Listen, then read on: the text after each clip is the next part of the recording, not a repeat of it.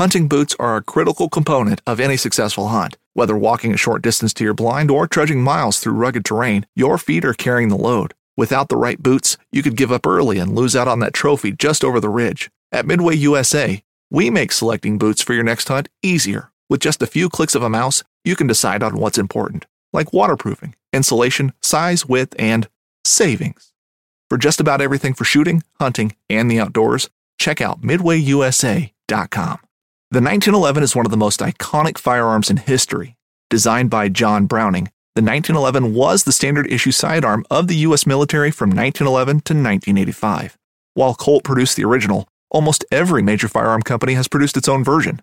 It's wildly revered for its reliability, crisp trigger, and is still a favorite for all types of shooters. Whether you're looking to buy or build a 1911 and just about everything for guns, log on to midwayusa.com. So, how do you get and keep kids interested in hunting? Well, you guys have been asking the question for a while, and today I have a special guest who knows way more about it than I do. This episode is going to be awesome.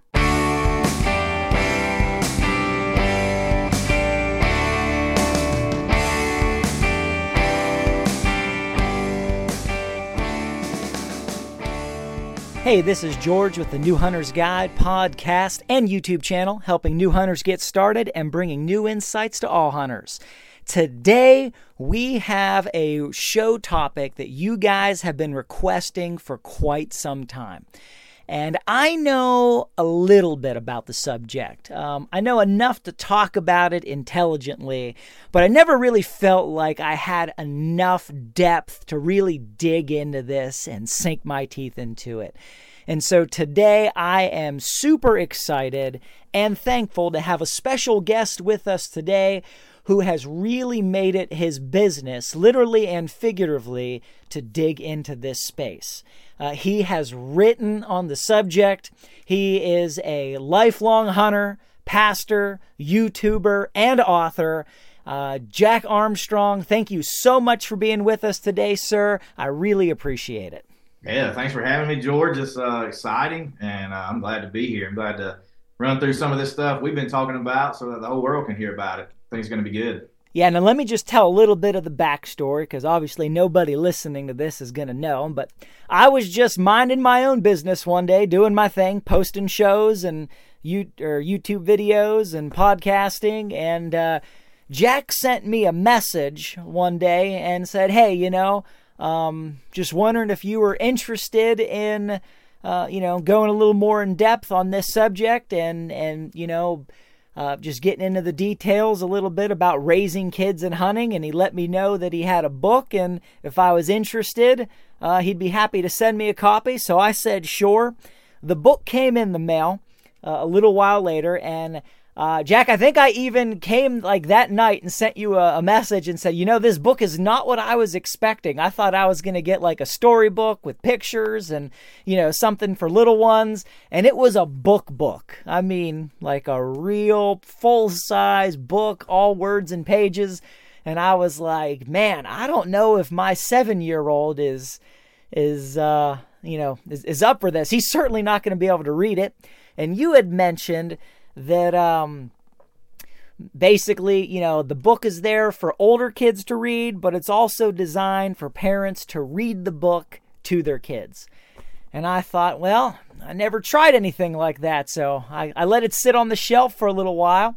And then I came back to it a couple days later. I was like, you know what? What's the worst that could happen? So I, I got him ready for bedtime a little early the one night and just opened the book, and he was kind of confused because there weren't any pictures, and we just started into it.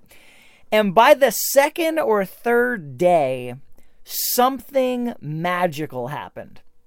He started talking about how this was his favorite book ever. And all sorts of lights started going on and, and, and blinking in my brain uh, about what was happening here.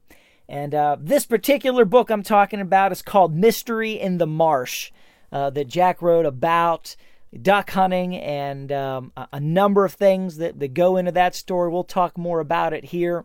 But it just started a conversation and a completely different line of thinking in terms of raising kids to want to hunt and to stay in the outdoors. And the, the further I went on this, the more I started thinking about it, learning it, watching it unfold in front of me. One thing led to another, and then there was a whole chain of events that, that I'll get into uh, at some point as we go here. But it really began to revolutionize the way that I looked at the subject of teaching and trying to instill um, that desire for hunting and that lifestyle and and breaking away from the concrete jungle and from digital stuff and just uh, you know trying to to impart something that is sort of counterculture these days, but I think in it has extreme value.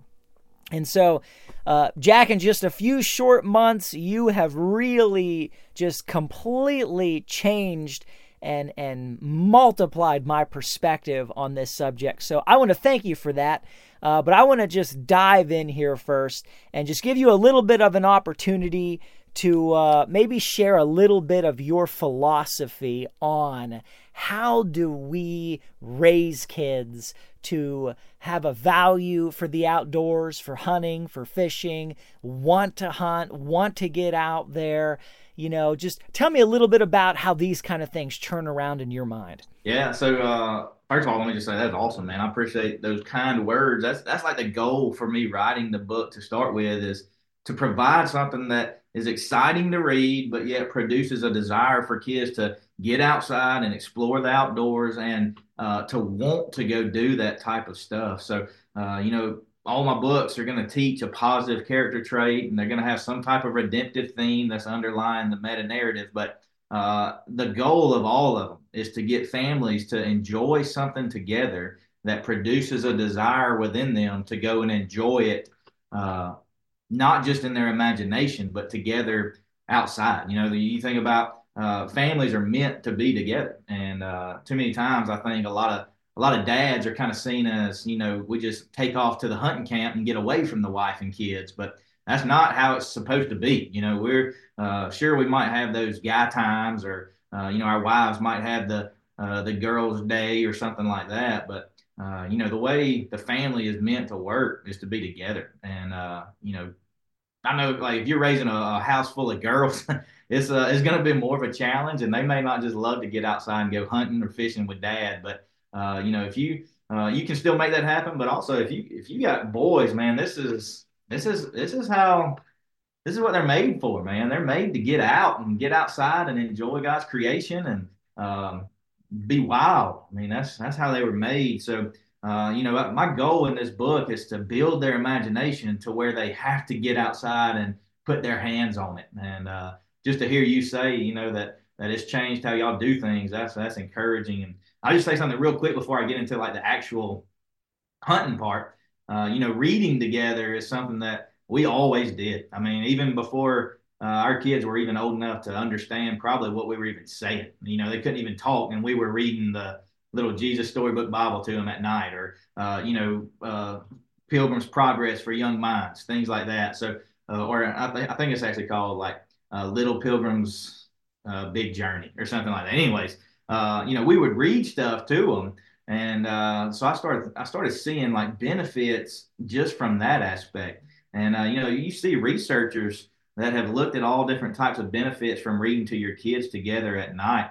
Uh, so you know, and even more so than just your kid taking a book to bed and reading it by himself when he's able. But if if parents are willing and able to read to their kids at night, here's a few of the things that you can expect to see. You can expect to see uh, uh, a contribution to brain development at an earlier age. So, uh, you know, reading to your kids at night it forces their brain to to expand its knowledge because they're hearing words that they may not necessarily hear from Bluey or from whatever they're watching on TV or even from uh, you know their friends at school. So it's it's causing them to enhance their language skills and their uh, English interpretation. Even I mean, it, it's just doing that types of stuff. It also improves their logic skills, and uh, you know, your kids will be uh, they'll be able to see things that take place and understand what's happening rather than just see it. They can process it a little bit better.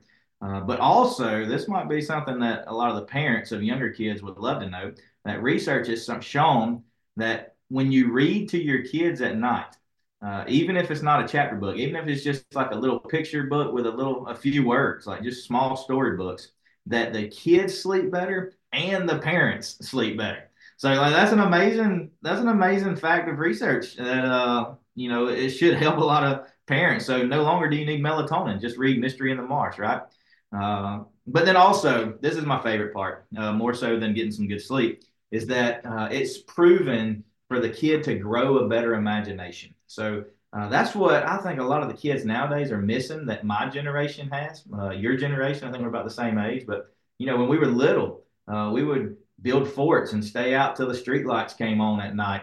And, and it's so much different just because the times have changed. And I think what has happened is our kids don't have near the imagination that they used to. So, uh, you know, several studies have found that when you read together at night, uh, they're growing that imagination because their minds are hearing what's being said and then they're processing that into a visual representation in their mind uh, that is growing their imagination. So, my goal, knowing that, was to write in such a way that when they heard that and they processed that information into uh, or in their imagination, it made them crave wanting to experience some of those same things. Now, I know some people living in the North won't ever be able to go get in a boat and go to the marsh in South Louisiana, but uh, they can get outside and play uh, like they are in a marsh in South Louisiana. So, uh, you know, I, I, just I wanted to hone in on that last benefit of imagination, and uh, you know, just hearing hearing the way you talk about it is uh, that's that's just awesome uh, that it has worked out that way. So, you know, Jack, real real interesting tidbit here for maybe some of the people listening. Uh, we have never been much of readers. um, you know, when I was a kid, my parents would read storybooks to me, you know, Little Engine That Could or whatever. But I cannot recall one single memory of either of my parents ever sitting down and reading a book. And, um, you know, my seven year old, he is high energy. He is go, run, jump, scream, wrestle, build.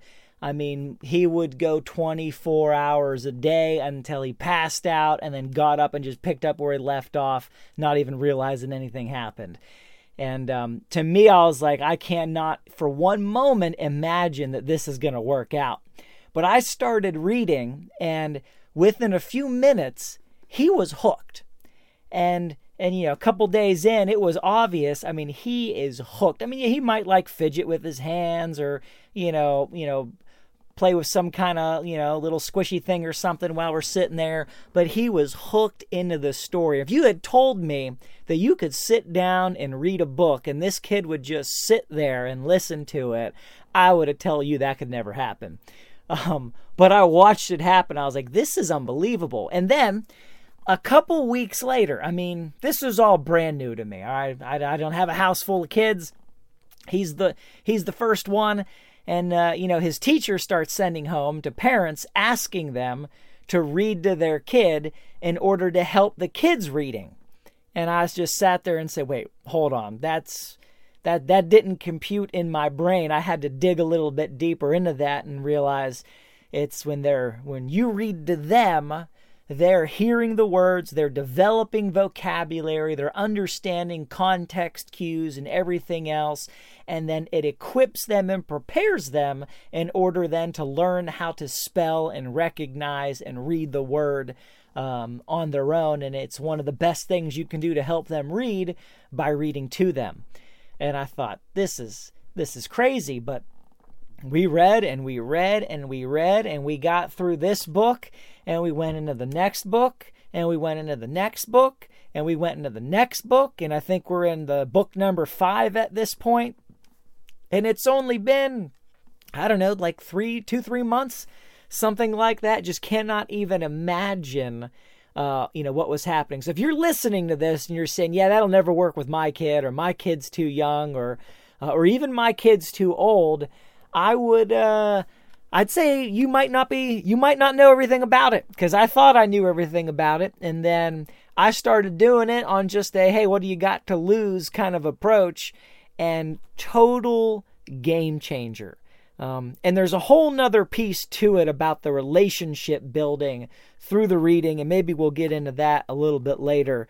But um, you know, I just wanted to throw that in there for the for the listeners that might, you know, just not quite sure how to process this. They're they're they coming into this episode maybe thinking about, well, you know, the way you get kids interested in the outdoors is go hunting with them, and we will talk about that.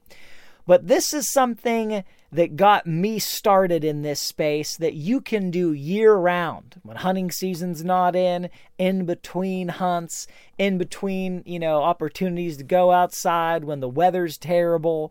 Um, there's so much going on here, and didn't mean to steal your thunder, but no, I just good, felt compelled to to stick that in. Go ahead. And, and there's so much about like getting your kid excited for it, like building that anticipation in your kid uh, that goes along with them wanting to go hunting because uh, you know it, I mean we don't ever want to drag our kids hunting with us, but uh, we want them to want to go. So I think if you can build that anticipation, uh, kind of what we what we did, like my kids just I don't know, it's just like natural for them to want to go with me and do that type of stuff once they hit about age five or so.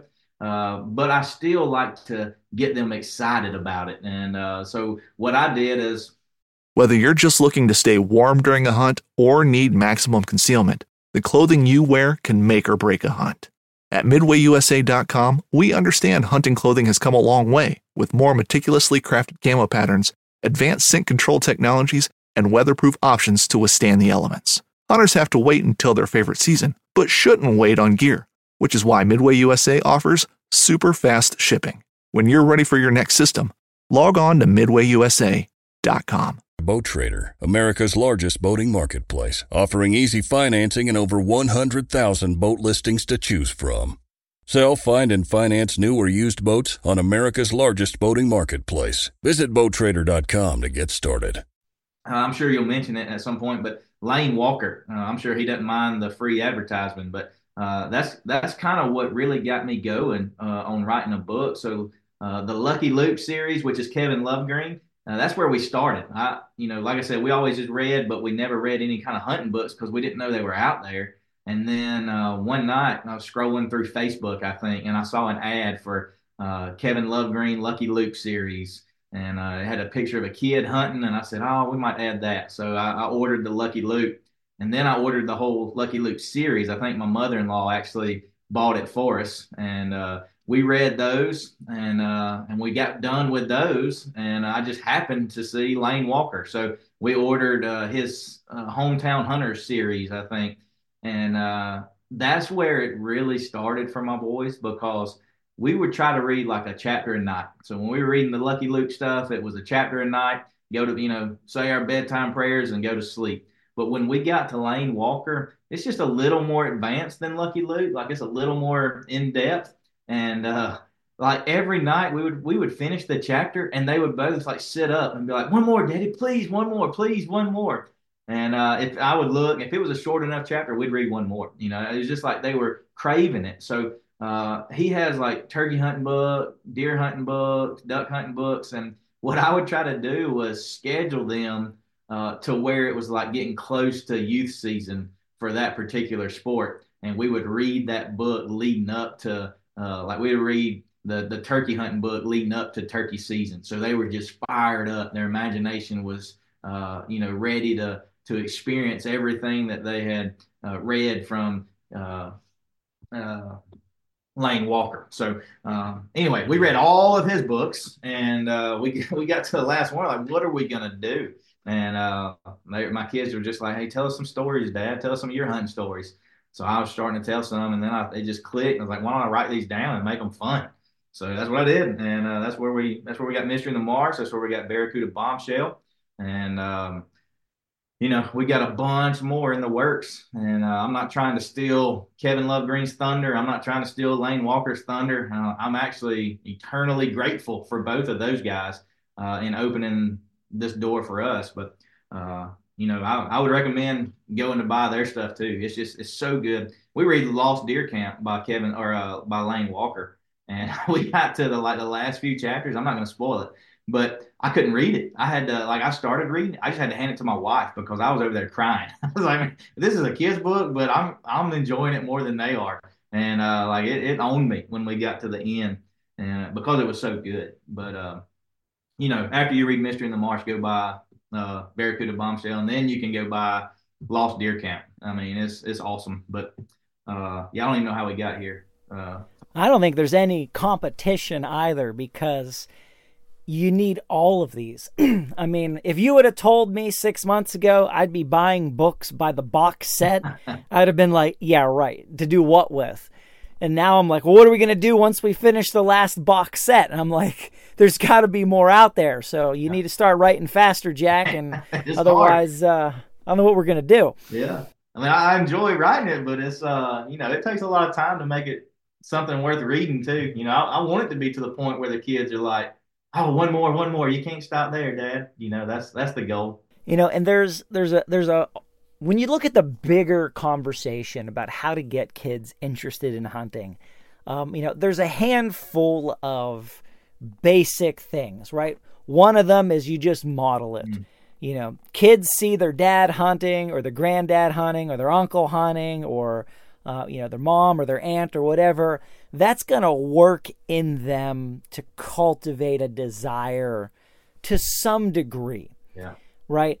But if it's just seeing dad leave, you know, for a week at a time, you know, during the deer season, that only goes so far. Yeah. Right. They have to, they've got to see it unfolding. They've got to, you know, be able to taste it, so to speak, a little bit from the dis- from the distance. I know it's um, popular these days to take your kids hunting younger and younger. And a lot of people, you know, I see pictures on Facebook posting photos of, you know, their six year old shot their first deer and things like that. Uh, and while I'm not necessarily opposed to that, there's only a percentage of children that are really developed enough to to be able to to do that, understand it, and appreciate it at those ages. And if, you've got one, God bless you. Um, that's awesome. But for you know the majority of people, that's something that that you really have to slowly work into as they get a little bit older. And then it leaves you wondering, okay, well, what can I do until we reach that point? What can I do until we get there or to supplement that? And so, you know, you've got things you can do, like, you know, you can take them scouting, you can take them on a mock hunt, you can take them with you to, you know, check trail cams. You can, uh, you know, try to involve them in, in, in some of the strategy or just go for walks, go shed hunting, things like that. But I think the single biggest piece that all of those connect into is building relationship with the person. Now, I know just from the statistics, probably 90% of the people listening to this and are interested in this subject are going to be dads. Um, or you know uh, maybe some in the uncle category very few you know in in the other boxes um, so I'm sorry if that's you. We're not excluding you, but I'm gonna focus more on on the the dads for this piece of it, just because I know it's gonna be the most the majority of the people listening, and that is when you're building relationship with your kids uh, around these kind of things. It does more than them just seeing it from a distance. And so back to the reading example um, you know, if a dad sits down and reads with their kids, it does something deep down on the inside. It, it, it fills a box, a void, a need inside the child's heart and development that they could have never identified that they had. You know, if other people read with them or take them out into the woods, take them out to do things, it has an impact but when a father or grandfather or uncle sits down with them or takes that time with them, it does something more. It has a different impact. It, it, it creates and leaves an impression. Um, and part of that is because, you know, especially for boys, you know God designed them in order to to model after and and look up to their dad or the male figures in their lives in order to to imprint that uh, to a degree on on themselves and learn and develop and grow. And so if oftentimes I think what what people need to do and they don't see it is they just need to open the door a little bit. They need to invest a little more time. They you know, to sit down and read a chapter is something that a lot of dads have never done, never thought of doing, would never imagine that that could make any difference. You know, maybe mom reads the books or you know, maybe books aren't that important or the kid just reads themselves. But for, for dad to do it, for dad to take them out into the woods to go scouting, for dad to take them out and, and you know, sit in the blind with them for 20 minutes, um, you know, on, on a random day in the middle of the season, just so they can see what dad does when he's out there. Um, you know, whoever that male figure is in their life that's doing it, it creates an impression that I, I don't think we even, um, you know, ha- have the, the, the right language to describe. Psychologists do, um, but that's that's not what my degree's in. And so um, there's there's another piece to it. Yeah. Uh, and Jack, I'd invite you to to you know share a little bit more in in that area. Yeah. So I mean, you know, the way it goes, your boys are gonna ask to go hunting. I mean, even when they're uh, you know, like two or three years old, as soon as they can talk, they're gonna want to go with dad. And at that point, like it's probably wise not to take them all the time because they're not going to be ready. I mean, uh, it, it's probably you know they want it. They want they like the idea of going with dad, but when they get out there and you know know what it's all about, they probably don't want to go. So uh, then the answer it can't always be no. Like you need to take them at some point, even when they're tiny. Uh, but the answer is probably going to be no more than yes. But that pendulum has to swing from that with their the child's development to where the answer is almost always yes. You know, it's it's got it, it can't always be yes, but uh, it's yes more than it is no uh, when you get a little bit more developed, and that's going to depend on the kid. I mean, you know, it, it might be seven or eight for some, it might be ten or twelve for others, it might even be older than that. But uh, you know, I, I think it's important that the the answer can't always be no. Like it can't always be no, this is just what dad does. You know, you'll get to do it when you become a man. Uh, well, that's not raising a hunting buddy. You know, I mean, you see these shirts that say things like, uh, some people wait their whole life for a hunting hunting partner. I'm raising mine. You know, I mean, that's that's what that's the mindset we need to have. We need to be raising our hunting partner, and uh, you know, like you're talking about a relationship. Like, there's so much more to hunting than going to a deer camp, waking up early, and shooting an animal. I mean, there's so much more. Like there's relationships that are built, and there's teaching that occurs when you're out in the wild, you know, and teaching them how animals move and and migrate and things like that. And then even like when you uh, you know when you take animal's life, you know, I mean that's that's a huge that's a huge step for a kid. There's a lot of emotions that take place, and um, you know, I mean, I think both of my boys shed some tears, like tears of happiness, but also I think there was a, few tears of grief, you know, just knowing that they took a life. But that's because in our household, we we embrace life, like we we promote life of of everything, of all stages. You know, we're not going to just kill something to kill it. So what we want to do is we want to teach that what is happening is good, and uh, even though we're taking the life of an animal uh, you know, God God designed us to do that. He tells us in Genesis that we are to have dominion over the birds of the air and the beasts of the earth. You know, and and uh, that we are to use that to sustain our life. So, uh, you know, we even preach the gospel when we kill an animal. We always thank God for uh, the provision of the animal, but then we also, you know, I teach my boys, hey, look, we took this life, but this has given us life. And uh, I mean, what what better interlude to the gospel than that? That something gave up its life so that we could live. You know, I mean, that's um, and you know, of course, the gospel not just something, but Jesus did that for us. So, uh, I mean, I, I think it's just important. You know, there is relationship aspect of the hunt that needs to take place, and that pendulum has to swing from mostly no when they're really little to mostly yes. And um, uh, and you know, I think the way that that pendulum swings is that you know I've been talking about building the anticipation of the hunt, and we, we do that through reading, but we do that through so many other ways. And you you uh, you mentioned some of them earlier, but uh, you know I think it's important that you make your kids put in the work with you. So what they need to see is not just dad going to deer camp with his buddies and coming home with an animal they need to see how much labor you put in. Like they need to see the investment. So they need to go to the the hunting club when you have the work days, and they need to ride on the tractor with you. Maybe if it's maybe even if it's in your lap, with you holding on to them with one hand and the steering wheel steering wheel with the other. You know, I mean, they need to be putting in that work. They need to build the blinds and plant the food plots and fill the feeders and check the cameras. You know, I think for my son's like sixth birthday, uh, we got him a trail camera of his own so that he could go put it out when we went to go put out cameras and things like that. So it's a great idea. Yeah, yeah. I think too many times, like we do all the work. So even when we take our kid hunt, like maybe maybe our hunting clubs have a big youth day, and uh, you know I know there's some of those down here, and the hunting clubs will uh, they have a big cookout after the hunt and things like that. But uh, it's almost like we we build it up to that day and then it's done. So we set them up for success, meaning that we wake them up early and we take them to the blind and they shoot a deer.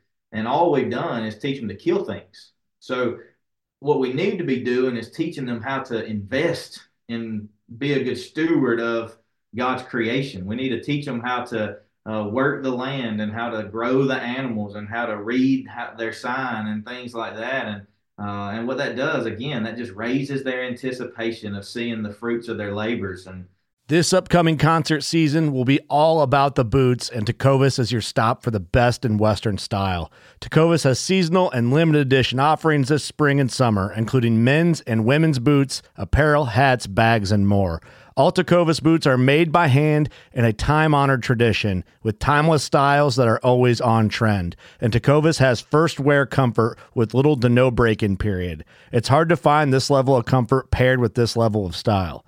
Stop by your local Tecovas store have a complimentary drink or two, that's WCB style, and shop new styles. The smell of fresh leather and friendly staff are at your service. Many stores even have leather custom branding to make your boots truly personalized. And with regular live music and events, there's no in store experience like it. If you can't make it into a store, just visit tecovas.com. That's T E C O V A S.com. They offer free shipping on all boots, as well as free returns and exchanges, and ship right to your door. Go to tecovas.com and find your new favorite pair of boots today. Fishing like a local isn't just about catching fish. It's about connecting with the environment and the people who call it home. It's about hearing the stories and traditions that have been passed down for generations and sharing unforgettable moments with the people you meet along the way. Fishing like a local is having an experience that stays with you forever. And with FishingBooker, you can experience it too, no matter where you are. Discover your next adventure on FishingBooker. Um, you know, also, I think it's important to let them shoot things. So, you know, when they go out, uh, even if they got their Red Ryder BB gun, let them shoot a Tweety and then cut the breast out of it and eat it. You know, I mean, uh, let them let them shoot things when they're young, or when they get a little older and they got a gun. You know, and that small buck walks out. Well, you know, I know we wouldn't shoot the small buck, but if that kid wants to shoot it, let him shoot it. Let him uh, let him enjoy uh, you know, the fruits of putting in the labor. He'll get to a point where he only wants to kill the the good ones like dad, but uh, there's also a point where if it's got antlers, he's excited about it, and if it gets him excited, then don't don't throw cold water on that fire. You know, fan that in the uh, in the flame. And uh, here's just another tip that uh, that I've seen like my kids get excited about, and uh, you know, I, I mean, you you mentioned it in my introduction. I'm a pastor. You know, pastors don't have just a ton of money to spend on like fun things like this. But I, have tried to save and I try to buy my kids good gear. And uh, I couldn't have always done that, but with things like Facebook Marketplace and things like that, where you can buy somebody else's good gear that they just outgrew, like maybe they wore it for a season or two. Uh, but you know, if if if you can get your kids some good gear, let them outgrow it and then sell it on Facebook and get them some more good gear uh, that fit them, you know, and then do the same thing. And then, uh, you know, I'm not saying like go buy them Sitka or Shein or something like that, you know, but uh, unless you want to, if you want to, that's cool. But uh, but still get them good gear so that they can enjoy the hunt. You know, if they go out with dad and he's sitting there and like a Primaloft jacket and just warm as all get out. And the kid's sitting there and, uh, you know, shivering his tail off. He can't even enjoy uh, watching the deer walk around out there in the snow or something. It's going to be hard. So uh, I'd recommend getting your kid the best gear that you can and uh, knowing that he's about to outgrow it because these kids grow like weeds. And uh, but still, you know, try to try to make it comfortable for them so that they can enjoy it. Uh, and then don't be too hard on them when they don't. You know, uh, there was a few years there that when my my oldest son wanted to first start going hunting, uh, I made some mistakes. You know, I would be too hard on him. I'd be slipping down the trail to the shooting house, and he'd be just chomping through the trail to the shooting house behind me. You know, and I'd be shh, shh, shh the whole time, just dude, you got to be quiet. You're gonna run the deer off. And uh, you know, I, I saw that kind of quench some of that excitement as I would do so. So you know, I got to where I would tote them on my shoulders some so that they wouldn't have to worry about being really quiet and they could just enjoy the walk. And um, I got to where I would take snacks so that they could enjoy the the peanuts and the Snickers bars when we were sitting there and there wasn't anything moving. Or, um, you know, I got to where I would let them play a few games on my phone, turn it on, turn it on silent, and just let them play a few. Not the whole time because that kind of defeats the purpose of getting out there. But uh, you know, maybe get them out of school, take them out there in the first 15 minutes or something. Let them kind of play a few games and then settle in until dark and just enjoy what happens. So, uh, yeah, I mean, I, know I'm talking a lot, but uh, that's uh, those are just a few of the things that uh, that I've seen be very productive uh, in in building anticipation and and uh, fanning into flame that excitement for being able to go with dad. Yeah, you keep talking. I'm just taking notes. This is good stuff. Um, and, and I think to build on that, you know, I think too often we set expectations that are, you know, too high. You know, some kids they'll, they maybe want to go with you and, and, sit in the blind for four hours and um, you know just wait for something to move. Some kids they need to hunt a different way or they need to hunt a different thing. Yeah. Um, you know, it, it, it's kind of like with turkey hunting. You know, you can you can just sit in a blind all day, or you can run in a gun and, and never sit still unless something's gobbling and coming towards you. Right? right? There's different ways to hunt and different things that you can go out after. And I think finding the the right balance for your kid, their temperament, where they're at. Um, you know, I remember my kid first time he ever seriously wanted to go hunting we were driving and uh, we were on our way to, to go check some trail cameras. Um, and it was in the middle of the day during turkey season. And then he was saying, you know, well, can we go hunting? And I'm like, well, I mean, maybe, I guess. I do have my shotgun in the trunk and, and I got my stuff, and there's a blind by one of the cameras. So I was like, sure, let's see how far this goes with uh, whatever he was, six years old turkey hunting. Well, we got to the blind and we got set in, and you know, he was quiet and still and enjoyed it for a good solid 15 minutes. Yeah. um, and then he was done. Yeah. And uh, you know, there was there was no hope of, you know, shooting a turkey if if it got close enough to hear anything that was going on at that point. So instead of being frustrated or or you know trying to put pressure on him, I was just like, yeah, no problem, let's go. I didn't even necessarily come here to do this. So, but uh, it gave him an experience. It gave him a little perspective, and it didn't leave a negative mm-hmm. on him. Right? Didn't you know make him feel like this is impossible. I can't ever do this. You know, I've got to be just as good as dad or any of that kind of thing. Um, you know, but there's so many different things you can hunt. You know, you know, push fields, hunt pheasants. Yeah. You can you can go after doves. You can mm-hmm. go after turkeys. Everybody likes to go after deer. Uh, it's like the default thing, but a deer actually may be one of the harder things yeah. for, for little ones, at least energetic ones to. Mm-hmm. Yeah, to there's a lot after. of kids that have been uh, have grown a passion for hunting, uh, just chasing dead doves that their dad had shot. You know, just being the retriever on a dove hunt. I mean, there's there's not much better way to get a kid in the field than take him to a a, a fast action dove hunt, and uh, man, they love it. You know, give them a BB gun and let them run up to the dead one and shoot it again and make sure it's dead, you know? Oh yeah, that's genius. And you know, you know, as a parent and a hunter, you know when you're a hunter you you when you go out you want to be successful. You want to make the most of your time. You want to maximize your chance of getting game whether that's a deer or a limited ducks or whatever the case is. But you got to recalibrate your approach if you're going to try to get these kids engaged. No doubt. You got to re uh, redefine success. That's what you got to do. Yep. So maybe success on this hunt is them having a good time. Yep right? Yeah. Maybe success on another hunt is, uh, you know, them uh, making it an hour, you know, and then you're like, well, you know, you took all this time, you got out there, you did all this stuff. Yeah, but the goal is not just to, to take as many deer as you can take. The goal is to build a relationship. The goal is to, to get them engaged, to, to slowly over time, you know, break them into it. And, you know, setting aside time to spend with your kid or your nephew or your grandkid um, is valuable. And maybe you take them out turkey hunting, and you know the first hour of the day is solid, and then they've had enough. They're tired. All right, it's time to go to breakfast, and then enjoy breakfast, and you know talk about the fun things that happen, as opposed to making them sit until nine or noon or whatever the case may be. Make them want to do it again right. and do it better the next time. Yeah, yeah, and and and be talking about planning. You know, like like give your kid a notebook and say, look, you need to be planning how you can get them the next time. You know, you missed him this time. Be be planning, be practicing. You know, just I, I just keep going back to building that anticipation. You know, it's all about uh, just being. It's all about the anticipation of the hunt. You know how how you can build that in your kids, and then uh, when they ask to go, you know, don't don't always just let the answer be no. That's the thing. You know, too many times it's just no, and uh, it can't be that way.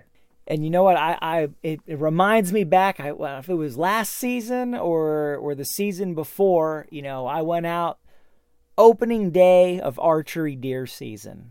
I was in the blind for an hour, and Buck walked out, took him, filled my tag. Season was over. Mm you might say, wow, you hunted a whole hour that season. Is that it? I was like, I had a great season yeah.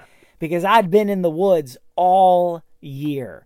I had been planting clover. I've been clearing brush. I've been breaking trails. I've been hanging cameras. I've been strategizing, you know, the photos and I've been picking the right spots and the right stands and the right locations and making videos about it and podcast episodes and then you know get out to go hunting and i'm in the blind for an hour and then i get my deer and i'm like that's the end of a great season that's been going on for about 11 months. And then that moment came and you've got all that other stuff that you can engage them in and, and build that excitement in them with. And just all these things over the course of the entire year and then you've got a one hour hunt, and then people are like, yeah, but now you're done. I'm like, done. Done. What are you crazy? Deer tags fill. That gives me more time to go after ducks yeah. and pheasants and geese and turkeys. There's no done. We're just switching from one exceptionally fun pursuit to the next exceptionally fun pursuit. And, um, you know, that first day I'd gone out with my kid and we, we didn't get anything that was an opportunity to build time, to, to spend time with them, to show them that you care, that you care more about them than, you know, sitting there all day or all night or whatever the case may be. And that goes a long way. That that builds something in them. Mm. And then they'll reach a point where they want to do it just as much or even more than you want to do it. And, you know, one season you can't get them to be quiet or sit still. And then the next season they may be laser focused. Yeah. You know, but they would have never gotten there if you kept beating them up over not being quiet enough and holding me back, holding me down, you know, and, and, and these kinds of things. And we're people. We sometimes, we have those feelings. Yeah. And you're like, ah, oh, I could maybe get a deer if, well, you got to change that mentality. The goal's not to get a deer when you're taking a little one out the, the, goal is you know we're, we're looking at a, a 10 20 30 year plan here on this relationship and and this kid and you know even if it's not your kid you're looking at something that's bigger helping them develop helping them mature building your relationship with them uh, showing them that somebody cares about them, that somebody's willing to take them out and not make them feel bad if they get cold or they get tired and and all that kind of stuff. Right. Yeah, you know, one of the things that, that kind of grew my love for hunting uh, when I was young, uh, every uh, Saturday morning, you know, you, you, could wake up early and there would be the hunting shows. And I think they'd run to like 10 o'clock on Saturday mornings. And uh, I can't remember the channel. Maybe it was like TNT or something like that. But, uh, you know, we I, I, woke up every Saturday morning. And uh, even if, you know, if I wasn't going hunting, I was watching those hunting shows. That's what I wanted to do. And uh, and back then, you know, hunting shows were good, and you didn't have to worry about your kid hearing bad words and things like that. And there's still plenty of those, but uh, you know, with the with YouTube and stuff like that, everybody wants to follow the influencers. So uh, I would recommend finding some like quality hunting channels on YouTube, and uh, you know, every time they have a new episode, make it like an event. You know, get your kids and be like, oh man check this out. You know, we watch Seek One. You know, those guys are awesome, and uh, I think they're I think they do a good thing. I think they they try to follow the Lord as much as as much as they can. And uh, anyway, we we really like their style of hunting and just kind of their style. So. Uh, my boys, man, every time there's a new Seek One, they know that they're not going to watch it without me, and I'm not going to watch it without them. Like we're going to do that together. And uh, so we just we we hear their Seek One. Oh man, y'all get a bath early. You know, let's let's hurry up and eat supper so we can watch it and then we'll just sit on the couch, huddle up together, and watch Seek One. You know, their new episode, or uh, you know, I mean, there's a few others, but you know, just just make make things like that something that you enjoy together, and uh, and that's another word that I've used a lot. But uh, but again, I mean, that's that's how God designed it to be. He designed us to be together, you know, and uh, I think we need to put a lot of emphasis on that and uh, make it a non-negotiable that uh, that we will be together as a family. Midway USA brand product designers have one straightforward goal develop high quality, technically sound products and deliver them to customers at reasonable prices. If you are immersed in the shooting sports industry and pay close attention to every single detail, you know our products are built right and stand up to everyday use. Who has shooting mats and range bag systems to hunting clothing and just about everything for the outdoors? Log on and shop 24 7 with super fast shipping. MidwayUSA.com. At Midway USA, we know the AR 15 is one of the most popular rifles in modern American history. Known for its modularity and widespread use, it's often considered essential to any gun collection. The essential things you need to run an AR 15 are usually always in stock during shortages, things like magazines and 5.56 ammo. Whether you're looking to buy a new AR 15 or buy parts for your modern sporting rifle, log on and for just about everything for the outdoors, shop MidwayUSA.com. And you know, I think some people might be listening and thinking, you know, well, their kids, you know, their kids a little older or they don't show any interest at all. You know, how do you get them from, you know, level zero to, to, to wanting to be in this? And something that's really been a huge part of my journey in the last number of years has been the concept of adventure mm.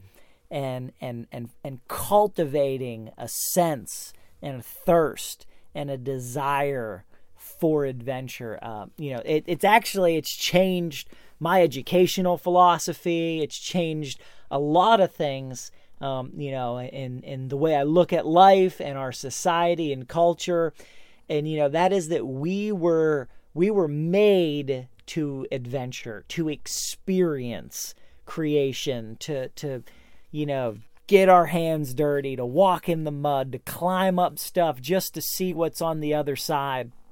You know, this is something that's ingrained into us.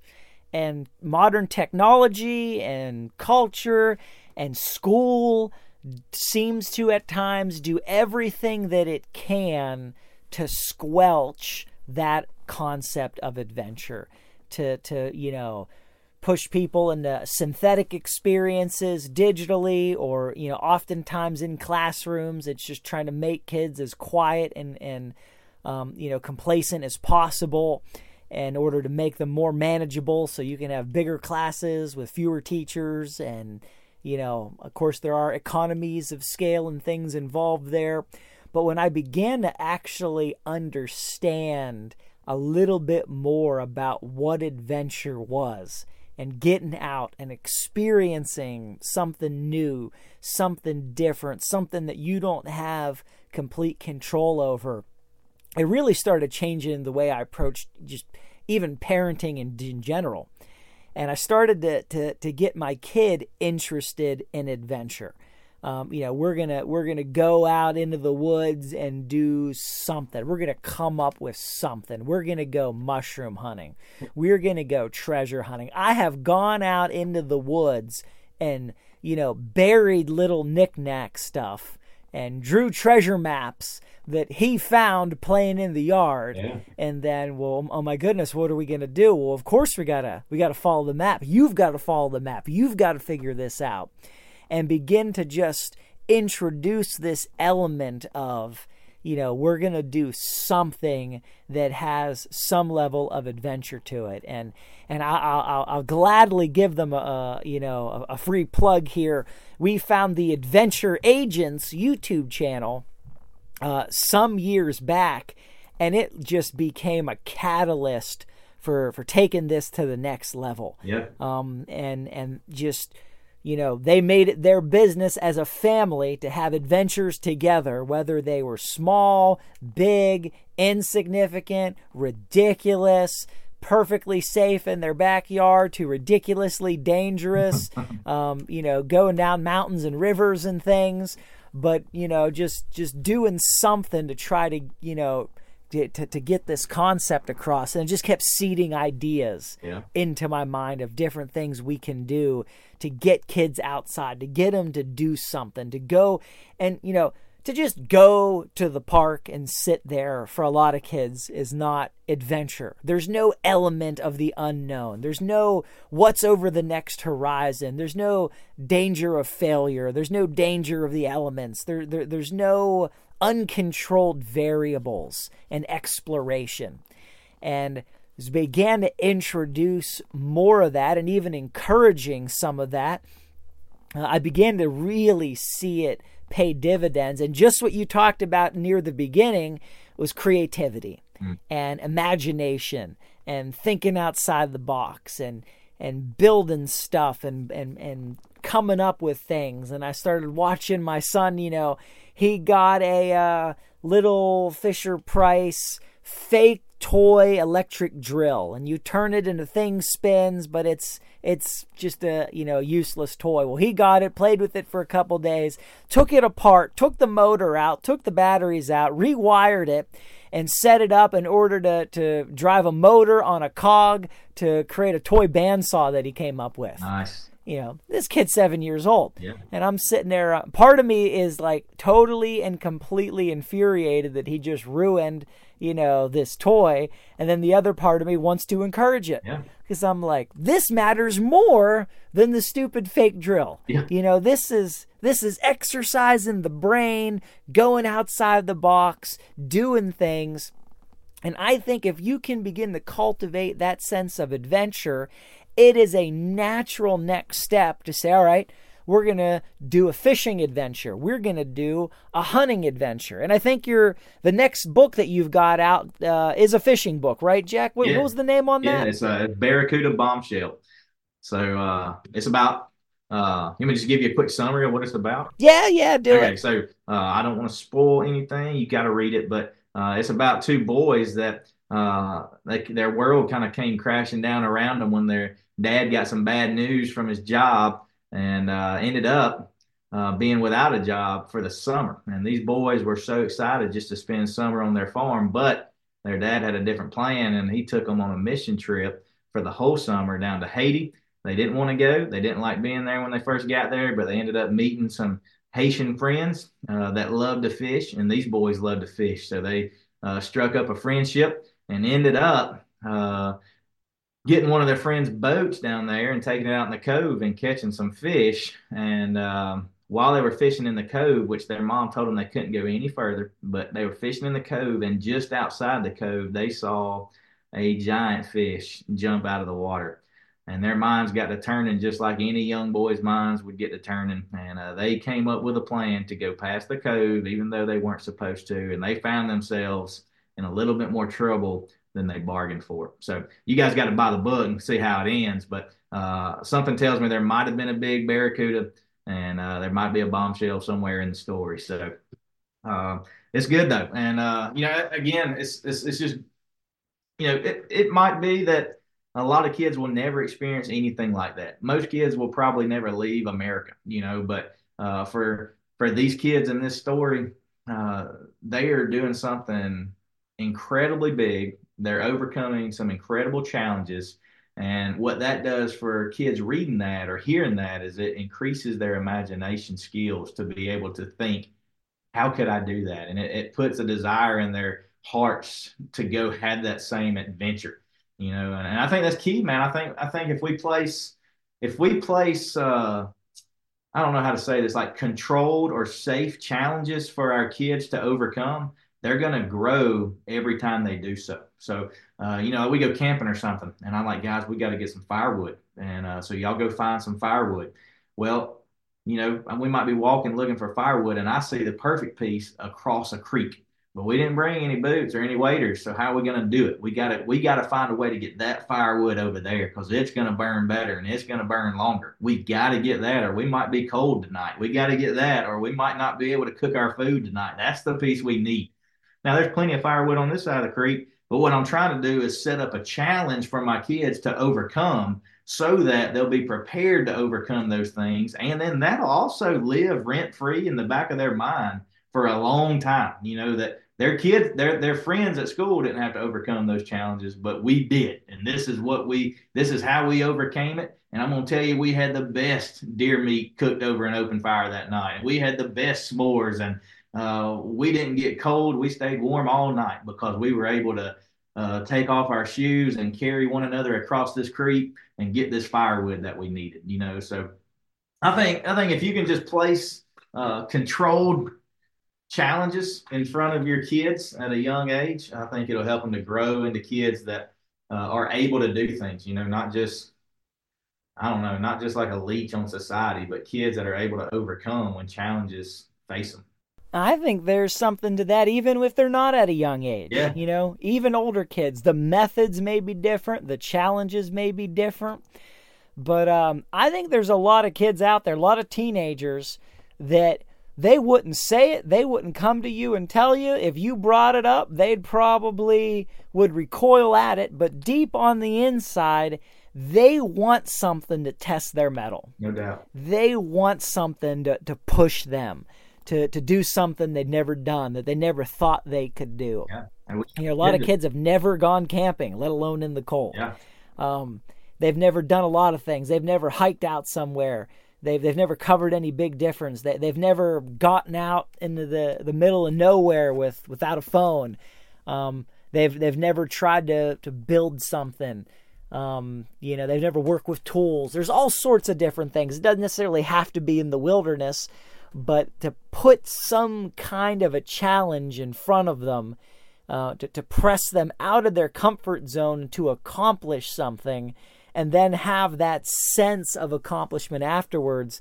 I think there's a way to do that for just about any age group. And you know what? I don't think it stops at kids either. Yeah. Yeah, I agree. There's there's a lot of times I'm out in the woods and you know I see a hill and I'm like, man, I wonder what's on the other side of that hill, and uh, you know I'm like, well, there's only one way to find out. So I'm climbing and huffing and sweating, get to the top of that hill because I want to know, I want to see, I want to, I want to figure out what's over the next rise. Yeah. And um, you know, there might be a good spot over there, might be a good stream, might be out turkey hunting today, but might find a good place to hunt ducks in the fall, or might find a good place to hunt deer next season. You know, I'm always, you know, just just wanting to push the limits a little bit. And I think kids have gotten so comfortable sometimes with their limits that uh, you know that's become a a a you know just a, an oddity. And sometimes we need to just rock the boat a little bit. We need to you know just take away some of that uh, some of that level of, of of comfort and safety and say hey it's time to do something different. It's time to to go after something we've never done it's time to book a trip or take a drive or something. I think there's there's so many different ways to do it. If you, if you'll really sit down and think about your situation and and the kids that are in your life, um, you can come up with something that will be able to spark a sense of adventure. I mean, people go bungee jumping. Uh, I mean, you never age out of that. You know, I'm not recommending you go bungee jumping either, but there's that that that sense of adventure, that thirst to to get out there and to push the boundaries. And um, kids are going to want to push boundaries. And we can either give them constructive ways to do it, or they'll find uh, destructive ways to do it. Right. And I think if, if we a little bit of a catalyst, a little bit of a guide, and we can we can see amazing results that, that we had never thought about before. And let them let your kids work themselves out of a jam every once in a while. You know, don't just do it for them all the time. I mean, I, we're getting away from hunting now to just like parenting, and this might just be opinion, but uh, you know, we had we had a uh, physics teacher in high school that he made our first test unpassable. Like everybody in the class failed. And I mean, everybody, once we realized that we were all failing, I mean, we were just up in arms. You know, we were mad at this guy and he let us all gripe. And I mean, he let the class get to almost an uproar. And then he just stopped it. He's like, hold on. Let me tell you what happened. I did this on purpose. And we're like, what? He said, the problem with you guys is that you don't know how to fail. Uh, all you've ever known is success. Now you know what failure feels like, and there's only one way to go. So, you know, I, I, mean, don't let your kid fail to the point where it does like lasting damage or it hurts them physically uh, necessarily. But, you know, again, if you can control the environment to a degree, let them fail in some things to where they have to overcome that failure. And, uh, and I think it just helps them be stronger, stronger citizens and stronger people and uh, stronger in the classroom, stronger once they have a family of their own. Uh, you know, just let's let's don't raise kids to to where we do everything for them. You know, let's let's give them a challenge. Let's let them work themselves out of a jam, and then uh, let's watch them become men and women of courage and strength and boldness and uh, let's see let's see a society change. You know, I know most people probably listen to this podcast. Uh, you know, we probably in the same boat about how we feel about the direction of society. And, uh, and I think one of the ways we get out of that is raising strong kids uh, that can be an impact. Boat Trader is America's largest boating marketplace with over 100,000 boats to choose from. We offer simple, comprehensive solutions for those looking to sell, find, and finance new or used boats.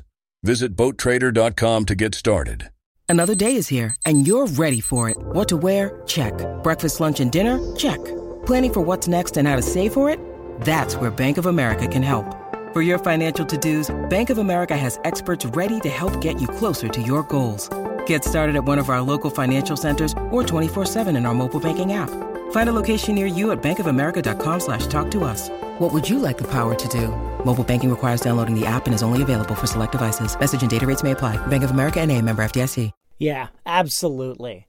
And, and changing the paradigm from all of this this soft you know kids just give up and fold and and just expect to be spoon fed to when they accomplish something they own it. Yeah. And they they know that they had skin in the game. They they they know that you know it doesn't always work out. They know that not everybody accomplishes it. Mm. and hunting can and and even fishing can really provide some of those moments. And it's it's not even always in taking the game but it, it, it's in the whole process you know. Sometimes just surviving the trip mm-hmm. can be something that really you know sticks in a kid's mind whether they shot anything or not. We did something crazy and went on a, a, a three day backpacking trip into the woods to you know find game and whatever the case may be and it snowed and you got all this stuff that happens.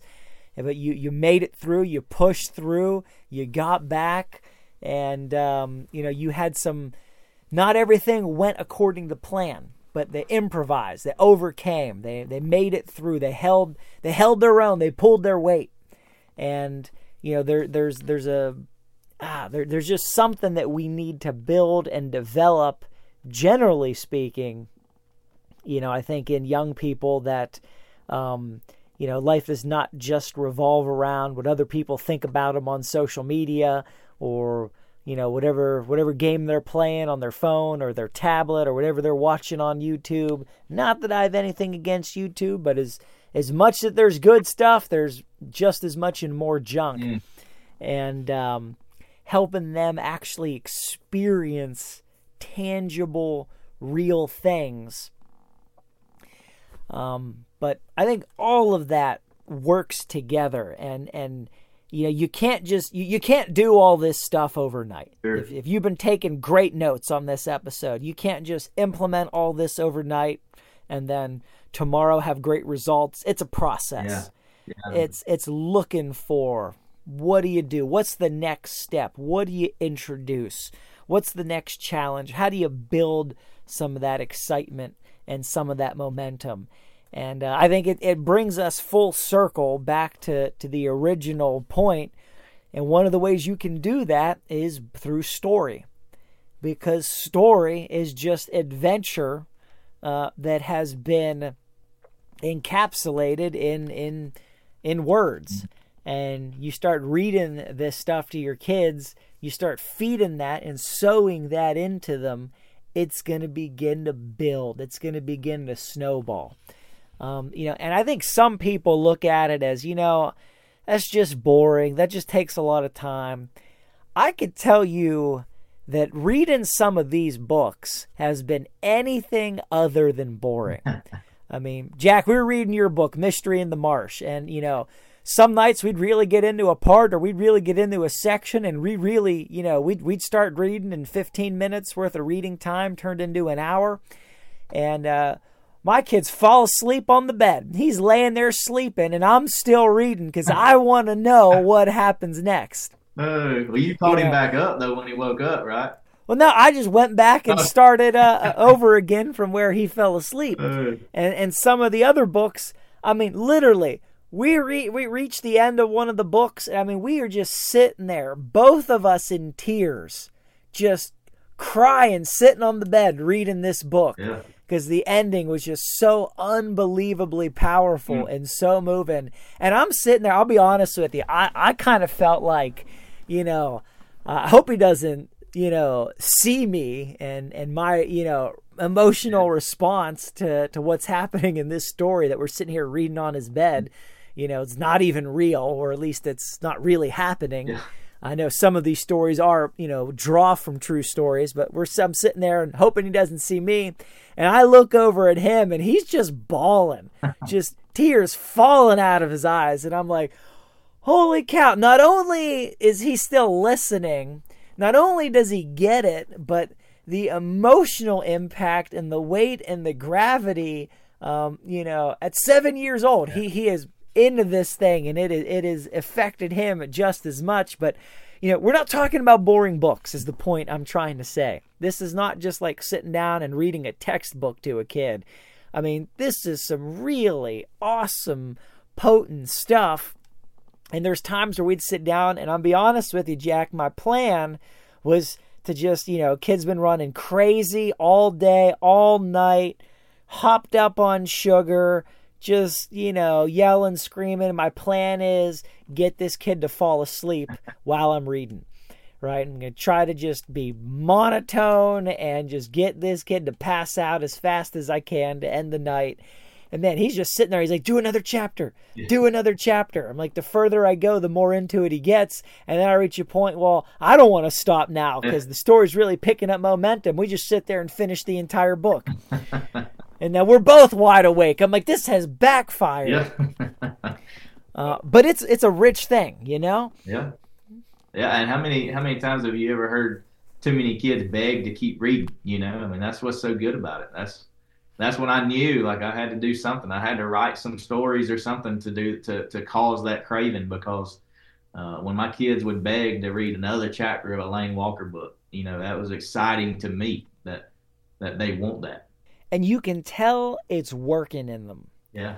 There's there they don't beg you to read another chapter if it's not cultivating excitement, if it's not appealing to their sense of adventure or their their imagination. Um, you know, every time that happens, that's like a little light bulb blinking that says this is working. you're like, you know, have we gone hunting yet and taken any big game? No, but this is working. This we're sowing seeds and it's working. It's it's it, we're making progress. We're gaining ground. Um, it's the kind of thing where if you know the indicators to look for, as soon as you see them start blinking, you really say, "Oh man, this is uh, this is really paying off. This is we're getting good results here." Yeah. And and that's what can really work to to build that in them. And you couple that then with the applica- application of finding the right opportunities to get them out, setting reasonable expectations, putting them and your relationship with them ahead of are we going to take a deer today? Because you know what, you can go out tomorrow to take a deer. You know, um, and, and maybe um maybe I'm talking a little out of school here, but you know, kid wants to go out. You don't necessarily have to take them to your best stand and put pressure on the land there. You take them to another stand you know, maybe you work with them to build a spot that's perfect for them. Yeah. Right? That's got lots of cover so they can fidget and they can squirm. Or maybe it's a ground blind and the perfect place for one. Maybe in terms of how deer spots go, you know, it's a it's a three out of five. Right? But for them and where they are and what would help them enjoy the, the situation the most, it's a five out of five. Mm and you prioritize that knowing, you know, I still got my A plus spot that I'm saving for me on, you know, the, the, the right moment at the right time for me to get out. But we're going to spend months building up a spot that's right for them. And you're not doing them wrong. You're doing the most right by them you could do. But at the same time, you're still reserving, uh, uh, you know, some room for you to get out there, you know, by yourself and and and do what you want to do uh, while still putting them first in in a capacity in you know in in a realm of doing things. Yeah. So let me ask you, Jack, what else you got on your heart? Do you want to make sure that we get in tonight before we we run out of time? I'm sure all these folks listening. Well, the the beautiful thing about podcasts is you just pause it, right? That's right. If the show goes too long, just pause it. You can finish listening later. So maybe some of them have already done that and they're on day two or three. But uh, what else you got in your heart we want to make sure we fit in here? Uh, I mean, I don't, I don't know, man. I think, I think we've covered a lot. Uh, you know, the the main thing is, uh, I think again, just don't don't always let the answer be no. You know, and, and include them, be together, increase uh, uh, their imagination any way you can, and uh, encourage adventure any way you can, and uh, and just have fun with them. You know, you only get them small for a little while. They'll they'll be hunting with their own buddies before long. So while you got a little hunting buddy, just enjoy it. And uh, uh, you know, there'll be a time when you can go kill those big monster bucks that you pattern by yourself again, and uh, and it won't be as fun because uh, you know you won't have your boys with you or you you know your daughters or whatever. So just enjoy it, man. Enjoy it while while it's there, and uh, yeah, that's about all I got, man. Go uh, go go hit me up on YouTube and buy these books and read them to your kids. you know, pass them along to your friends. Uh, it's not going to hurt my feelings if you just pass them on. I didn't I didn't write them to make money. I wrote I wrote them so that again so that kids could uh, grow in excitement for the outdoors and um, and and learn some positive character traits and things like that along the way. So uh, yeah, go check them out. I got two out by the time you're hearing this. Mystery in the Marsh Barracuda Bombshell. Check them out on Amazon. And uh, and then also, if uh, you know, I mean, as George has mentioned, I'm a pastor, and uh, I go around speak at uh, you know men's events or uh, different things like that. So if that's something you're interested in, look me up, reach out, and uh, we'll see if we can make that happen as well. It's something I love doing. you know, I have a passion for the outdoors, but I have a passion for the transformation power of the gospel as well, and just seeing uh, especially how God uses, you know, a, a, a manly man in the outdoors uh, to to grow in excitement for uh, the love of God. It's perfect. Yep, guys, definitely. You can head to the show notes of this episode on the website, newhuntersguide.com. I will put links there to Jack's books, Mystery in the Marsh, Barracuda Bombshell. I'll also put some links to some of the other authors and books that we were talking about today. uh, as well as a way that you can get in contact with Jack. If, if you got questions or thoughts or feedback, or if you're interested maybe in bringing him to an event near you um, to, to sort of you know speak and get that message out in a compelling way to try to to, to rouse up some some parents and uh, some men in order to, to just pick up this charge and move it forward. Uh, but Jack, thank you so much for taking the time to be with us today. I really do appreciate it. Yeah, man, I appreciate you having me. I enjoyed it. And, uh, pleasure. Awesome. So, guys, make sure to head to the website, newhuntersguide.com.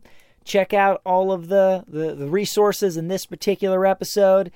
And until uh, next time, God bless you guys and go get them in the woods.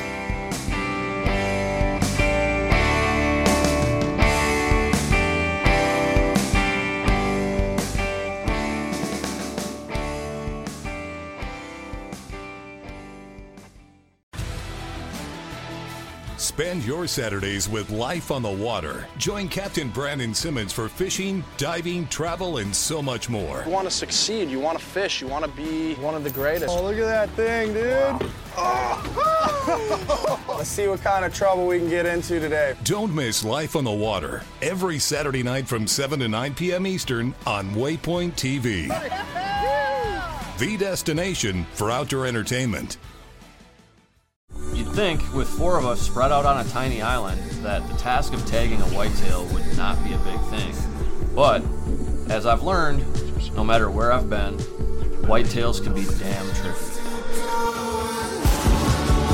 Pursuing wild game in wild places. Tune in to HuntStand Presents Saturdays at 8.30 p.m. Eastern. Waypoint TV, the destination for outdoor entertainment.